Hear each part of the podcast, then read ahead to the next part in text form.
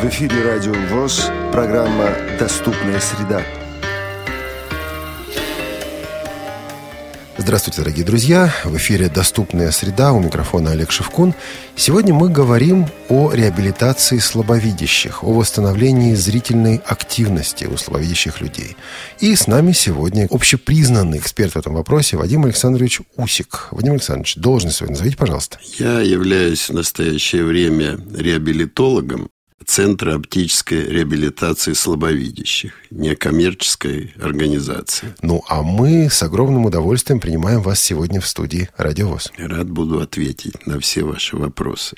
Вадим Александрович, ну вот э, в теме у нас заявлено слово «слабовидящие». А слабовидящие – это кто? Согласно классификации Всемирной организации здравоохранения, к слабовидящим относятся лица, которые имеют остроту зрения от 0,05 до 0,3 при, на лучшем глазу с применением коррегирующих стандартных очков или контактных линз.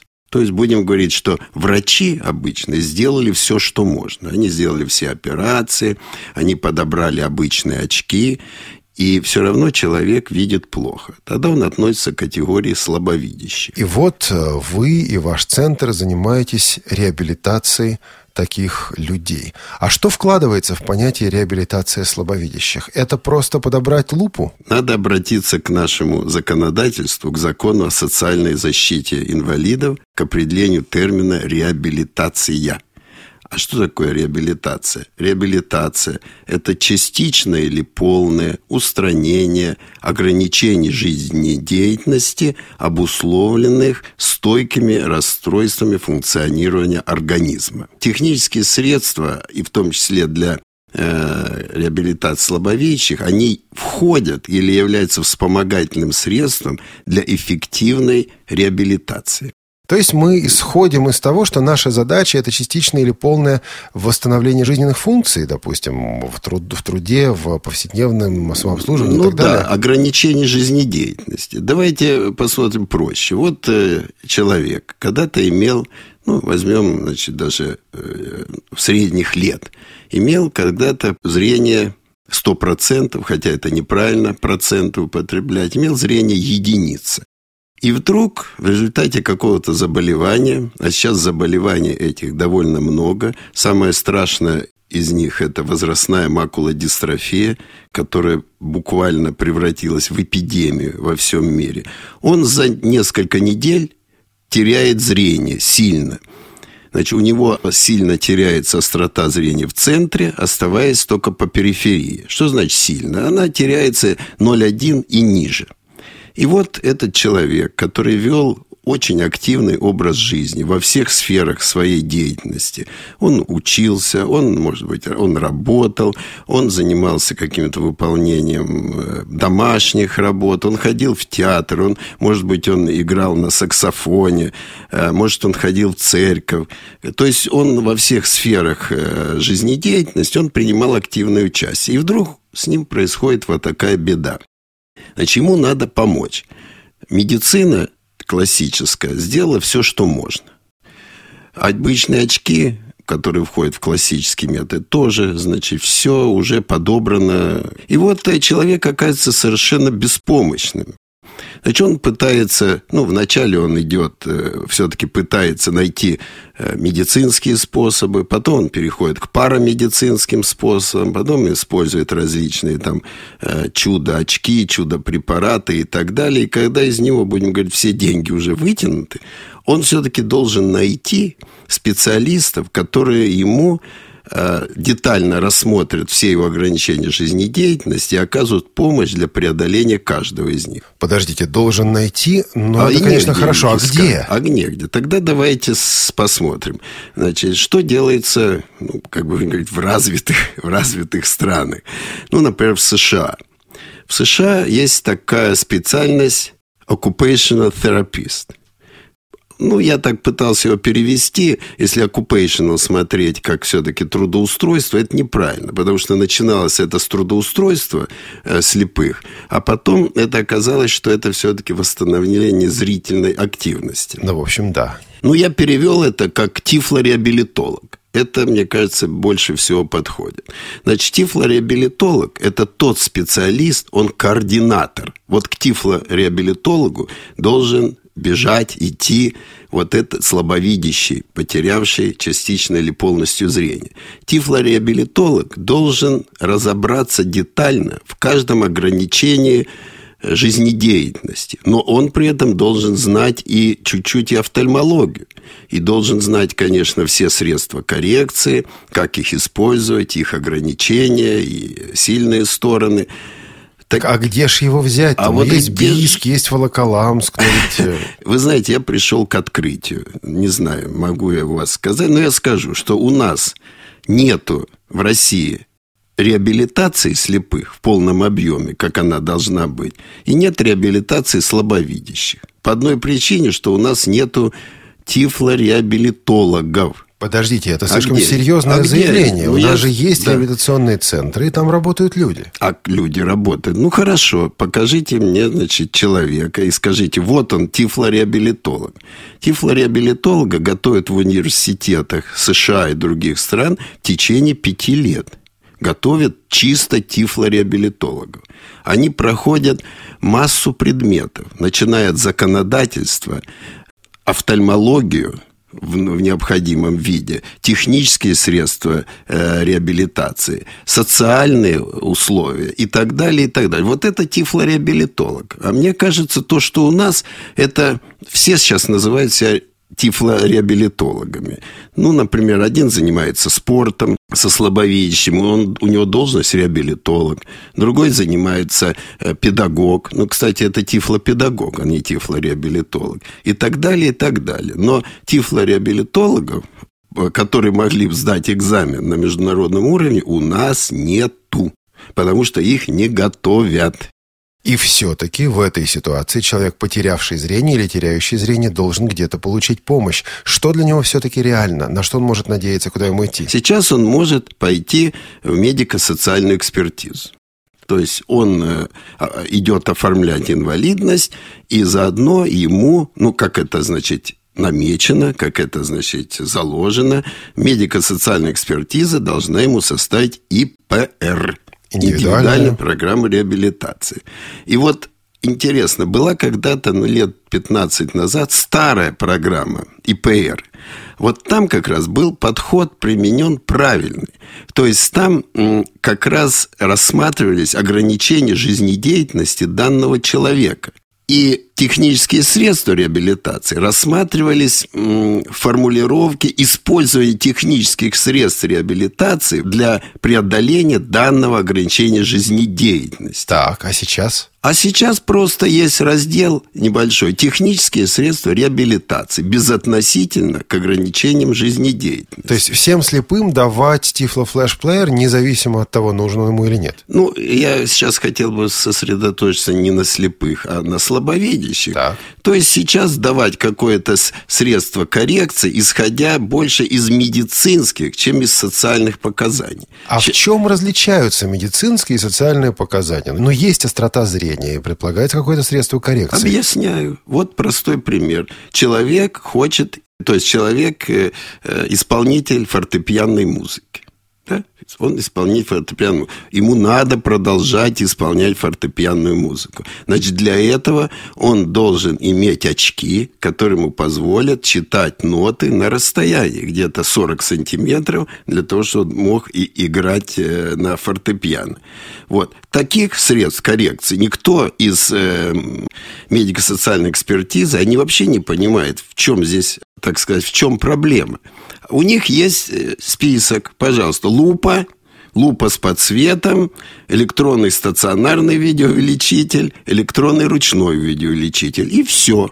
Вот скажите, пожалуйста, что он приспособит из этих средств коррекции? Ничего.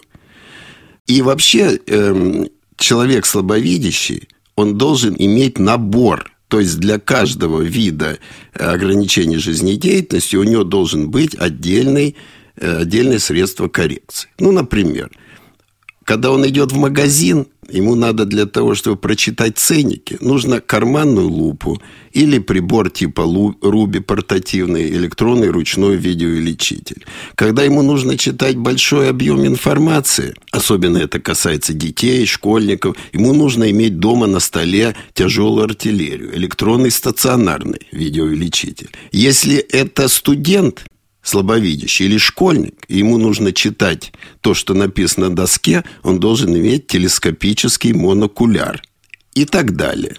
То есть все э, идет от все-таки от ограничения жизнедеятельности. Если это э, пожилая женщина, которой надо вышивать, шить, пришить пуговицу, ей нужно э, лупу с нагрудным упором, который оставляет свободным руки и так далее, и так далее. То есть надо идти не от технических средств, не технократический подход, а социальная реабилитация. К сожалению, у нас в России, ну, где-то даже 30 лет назад, вся реабилитация слабовидящих ограничивалась кабинетами телескопических очков – Понимаете, это был совсем узкий технократический подход. Просто считали, что кроме телескопических очков ничего не нужно, но однако же была сеть кабинетов по всей России. То есть в каждом городе был такой кабинет, ну и все э, получали телескопические очки, которые, как сейчас доказано, они являются не главным средством коррекции слабовидения, где-то 5% они показаны.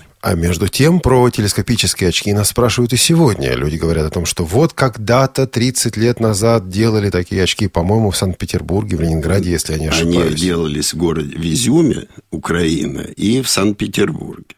И вот сейчас, как говорят нам, нет ничего подобного. А действительно это так? У нас в, э, действительно производство телескопических очков оно прекращено.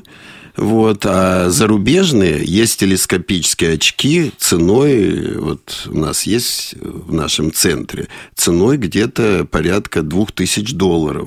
И дело в том, что, например, в Штатах, в некоторых э, у них регионах разрешено вождение автомобиля слабовидящим. Как раз с телескопических очков. Да. Так вот, э, всегда прием специалиста по э, коррекции слабовидения начинается вопрос, что вы хотите, что вам нужно, какое у вас приоритетное ограничение жизнедеятельности. Вот когда я был на стажировке в США э, полгода, то пациент приходил и, как правило, говорил, я хочу водить автомобиль. А вы спрашиваете, а читать? Да не нужно, я уже все прочитал и вообще ничего не читаю. Водить, вот у меня, для меня автомобиль – это ноги. Понимаете? И как он добрался на своем автомобиле, имея, имея остроту зрения несколько сотых, остается непонятно.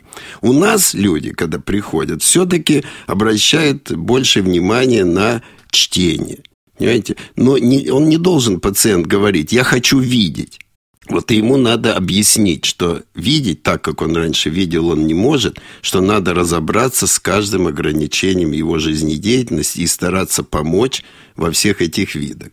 К сожалению, тот э, перечень показаний и противопоказаний, который недавно утвержден Минсоцздравом, он как раз базируется в основном на медицинских показаниях, потому что там э, в правой графе этих таблиц э, после наименования прибора указана острота и поле зрения. Так. Считается, что социальная часть, она м, касается медико-социальной экспертизы. Но вы посмотрите, медико-социальная экспертиза, эксперты, у них время на прием одного инвалида по зрению, ну, мне кажется, не больше где-то 20 минут ну, может, полчаса. Но основная часть работы – это определение, установление инвалидности. Вот где у них, э, так сказать, они привыкли этим заниматься, и наибольшая тяжесть работы.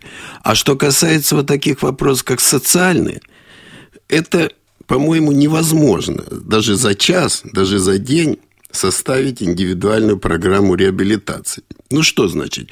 Человек, эксперт, он должен, во-первых, Хорошо, ребенок учится, учится, значит, надо проконсультироваться с преподавателями. Надо посетить эту школу, надо посмотреть условия его обучения и подобрать средства, технические средства реабилитации.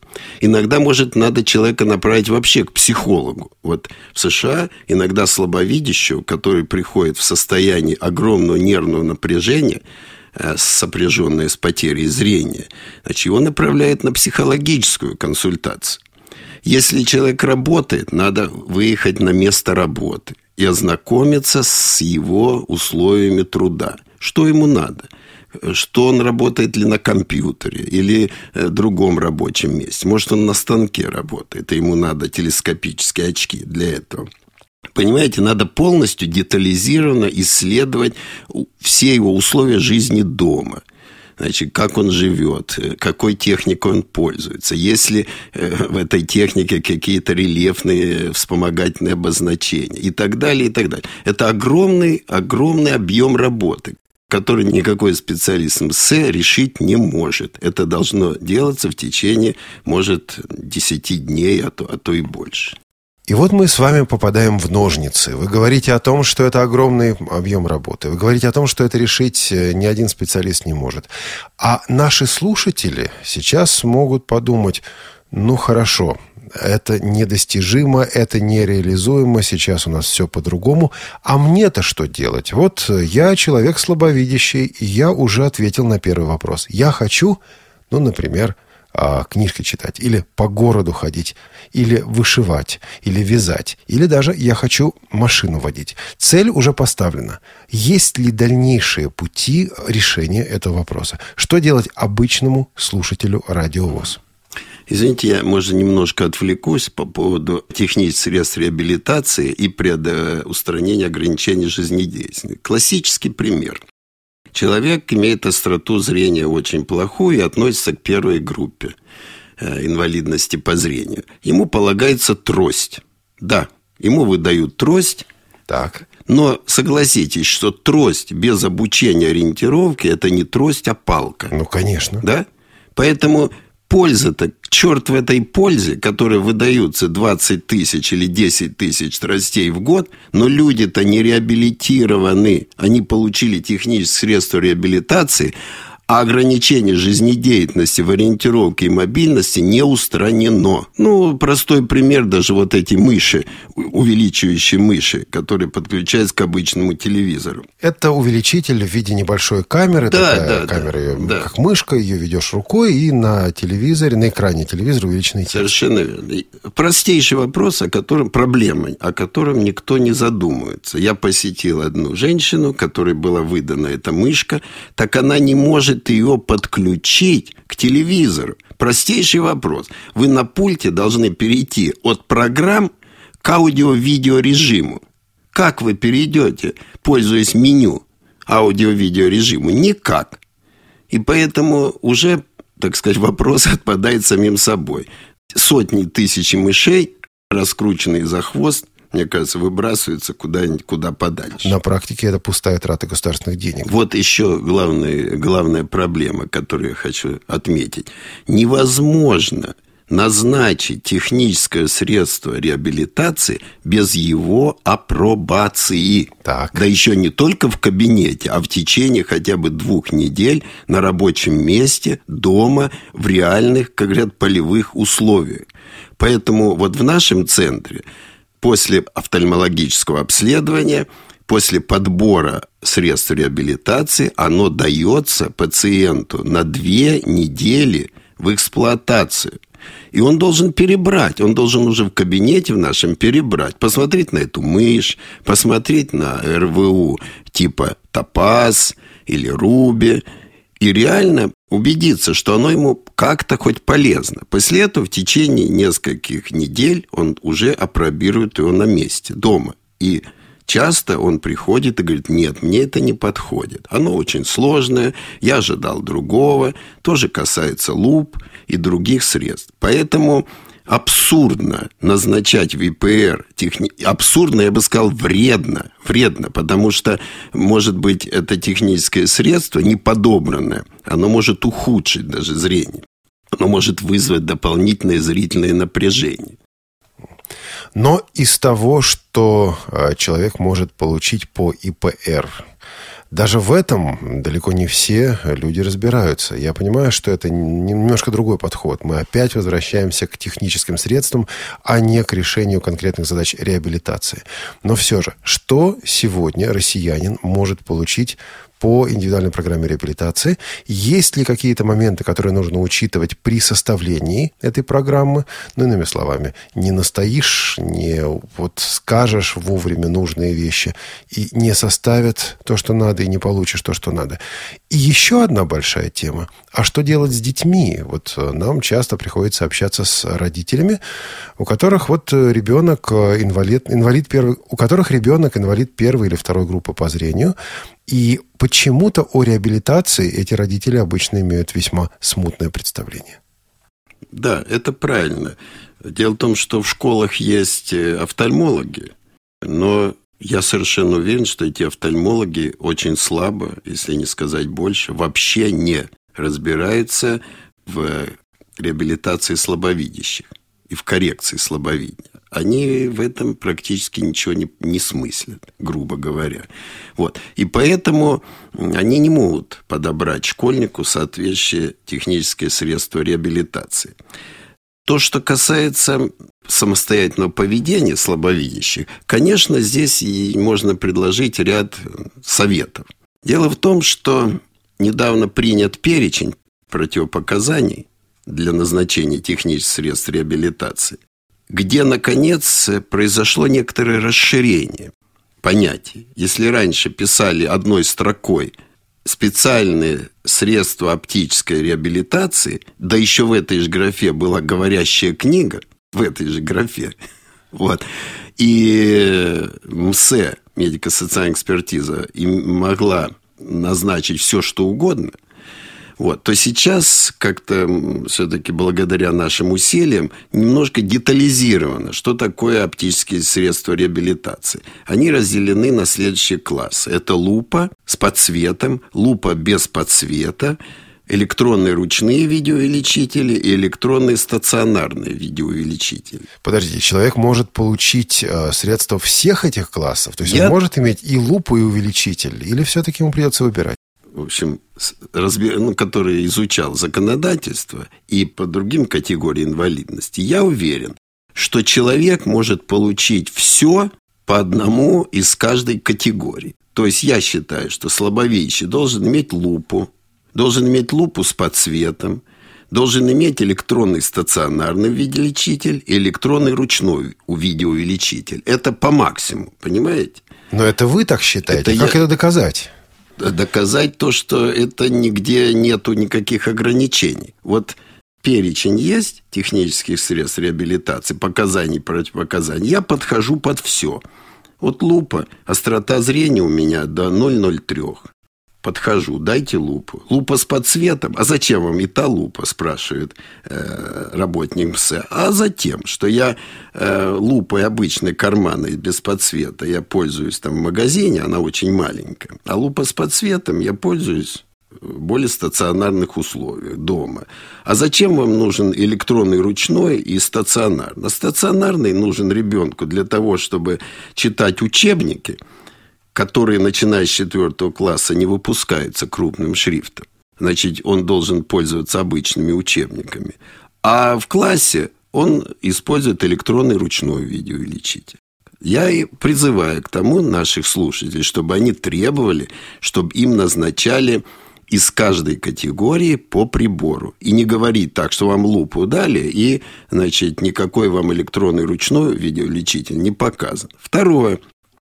Э, возник пробел. То есть, хорошо, вам напишут электронный ручной видеоувеличитель. Это у вас будет записано в индивидуальной программе реабилитации. Там запрещено писать тип видеоувеличителя. А в электронный ручной увеличитель входит пресловутая мышь, да, которая стоит там 3000 рублей в базарный день. А входит и прибор э, электронный стационарный, который входит 120 тысяч рублей. Естественно, э, фонд социального страхования или социальные службы, поскольку им нужно удовлетворить все заявки при минимальных затратах, они будут делать все, что можно, чтобы не давать электронный стационарный видеоувеличитель. Ну, надо сказать, что не все, э, не все бросаются на этот видеоувеличитель. Если люди пожилые, пенсионеры, они как раз его не хотят. Потому что, ну, занимать большое место на столе, сложное использование и так далее. Короче говоря, что я предлагаю? Значит, после того, как получена индивидуальная программа реабилитации, и человек идет уже в орган, выдающий вот эту железяку, то есть он идет или в ФСС, или в один из 22 регионов, где функции э, обеспечения переданы социальным учреждениям, вот, то он должен писать в заявлении, прошу выдать мне электронный ручной видеоувеличитель тип Руби или аналогичный и стоять на своем. Ему мышь дает, он говорит, не хочу, не возьму, буду жалобы писать, буду в суд подавать, дайте мне Руби. Понимаете, да? Он имеет право требовать имеет, конкретный? Имеет, имеет полное право, но не все это знают. Нельзя писать э, VPR конкретный видеоувеличитель. А вот человек, когда получает, или мне нужен э, Tiflo Flash Player Именно вот такое. Вадим Александрович, да. но ему скажут, извините, у нас тендер выиграл другой поставщик. Все. А меня это не колышет, надо сказать. Мало ли кто у вас чего там выиграл.